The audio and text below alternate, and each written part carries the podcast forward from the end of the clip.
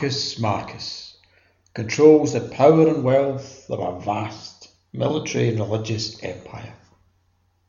Yet one horrific crime threatens to destroy everything in his world. Addled by drugs and grief, Marcus Marcus begins a trans-dimensional journey that will ultimately force him to confront a dark and devastating truth.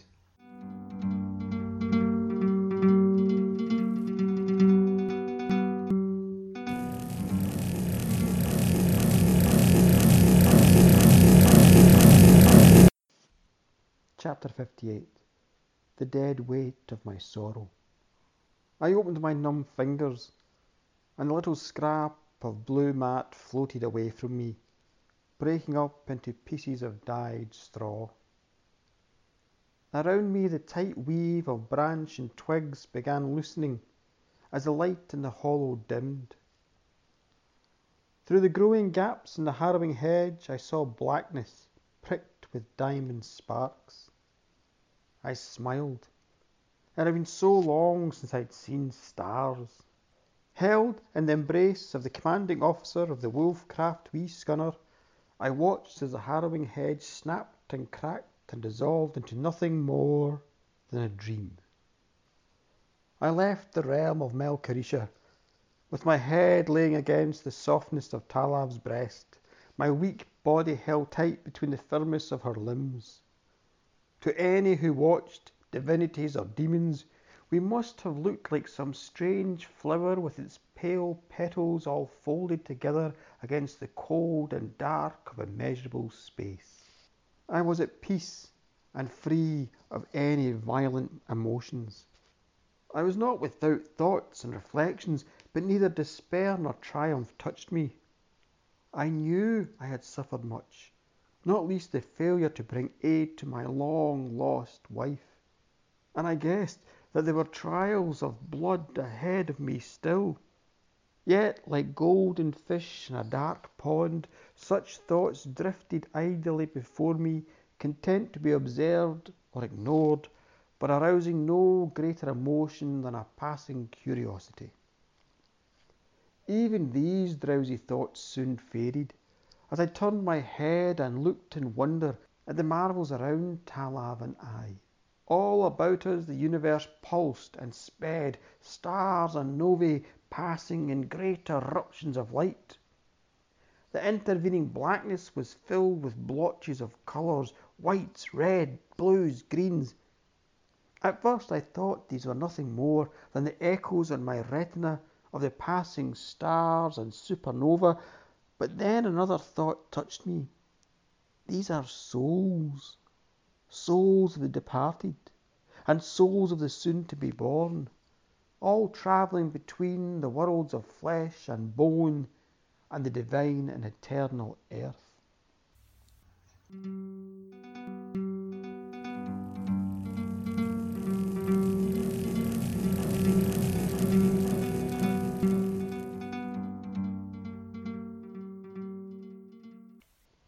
But it was the sound I heard in the swift and quick universe that finally evoked true emotions in me. It was a subtle noise at the very edge of my hearing, a noise that was at first lost amongst the flash and colour of the cosmos and the soft, steady thudding of Talav's pumping heart. As we sped through the cosmos, I gradually became aware of a low, crackling noise with occasional hisses and pops like atmospheric interference on one of those ancient radios that can be found in Glake City's Museum of the Classical Age.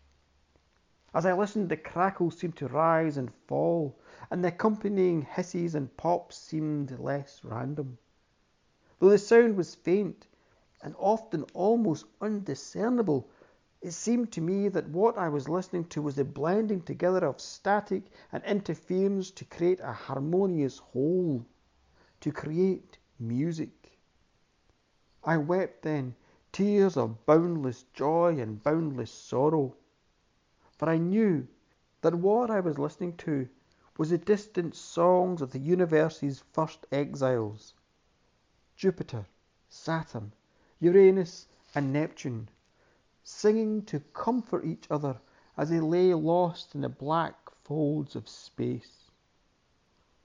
I wept for the children of the goddess of the universe, and for every mortal child that suffers loss and despair. I wept for myself as I clung to Talav, and her breast was the breast of the goddess of the universe, the breast of my mother and the breast of my wife, as lost to me as were Jupiter, Saturn, Uranus, and Neptune. As I wept, I tilted my head back and saw that scarlet ribbon that spilled from the top of Talav's breast. The ribbon was taut and trembling like a steel wire rope straining to pull the dead weight of my sorrow through the cosmos. Then the ribbon snapped, and we began falling through a star system of planets, moons, and asteroids. My stomach lurched and heaved. I clung tighter to Talav, and her arms and legs squeezed harder around me. Suddenly, with a massive, blinding atomic flash, we were caught in the billion ton gravitational force of the twin stars Fiorna and Tyene. The roar and blazing plasma spasms of the stars ripped into us, searing us and melting us till our bubbling skins flowed like lava and our bones fused together. I began to scream at the pain and the ecstasy and the immeasurable wonder and grief and then in a moment, everything changed utterly.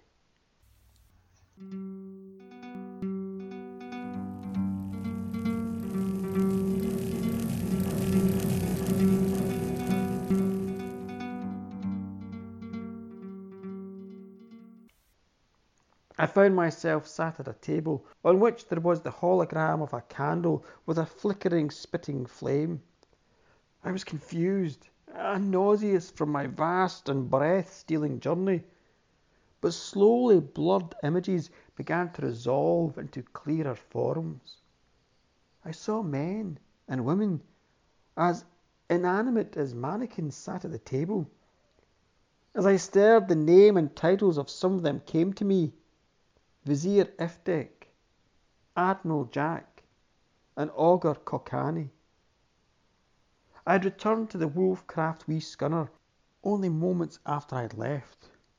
I had endured weeks and months and years of struggle, while here time had scarcely moved at all. Yet things had changed. I looked right and saw Talav. She too was motionless, but the knife she held was no longer embedded in my right hand. Instead, it was thrust deep into her chest, and great ropes of blood spilled down her uniform. If that was not disturbing enough, beyond her I saw heavy drapes of black and red, in the folds of which were the faint images of faces and limbs and twisted torsos. Then I blinked, and suddenly time ignited. Talav jerked back and swiftly wrenched the blade from her breast and threw it aside.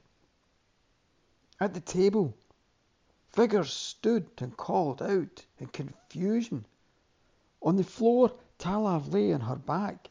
A scarlet stain as rich and red as a summer rose blossomed on her uniform. Staring at me with wide, terrified eyes, she gagged in pain as the blood spread, drenching her torso and spilling onto the floor beneath her. Gods above, help her! I yelled as I tumbled from my seat and knelt beside the mortally wounded flight commander. I ripped open her uniform and saw the deep and awful wound like a mouth spitting and hiccuping and retching up great spurts of blood. I pushed my hand into the softness of her skin, trying to dam that awful crimson flood. But my Saviour's life bubbled and spilled over my fingers. I looked into her eyes, but they were still and vacant.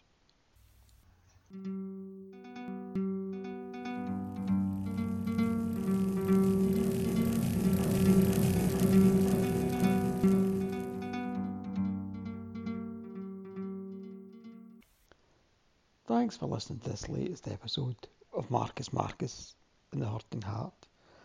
I'm kind of excited because uh, it's drawn to a close now, the story. Three chapters a bit to go. So please stay tuned. Thank you for listening so far. You can keep in touch with me via Instagram.